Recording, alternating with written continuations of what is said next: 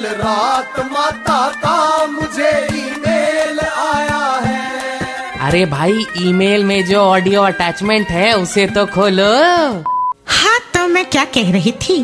Corona काल में mask is must इसलिए मेरे भक्त कहीं भी जाएँ अपने साथ एक्स्ट्रा मास्क लेते चलें।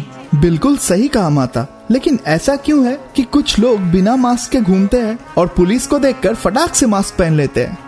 वांगड़ू, ये लोग देश की उस प्राचीन परंपरा से प्रभावित हैं, जहाँ ससुर जी और जेठ जी को आता देख बहुएँ तुरंत अपने सर पे पल्लू रख लेती हैं।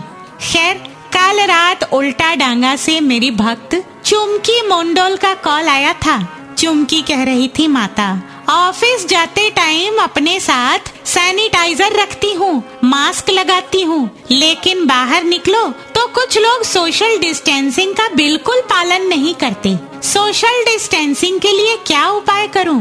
मैंने कहा, भोली, मास्क और सैनिटाइजर के साथ अब से तू अपने कपड़े पे ऊपर से नीचे तक नुकीली सेफ्टी पिन खोस कर बाहर निकला कर। सोशल डिस्टेंसिंग अपने आप मेंटेन होता रहेगा।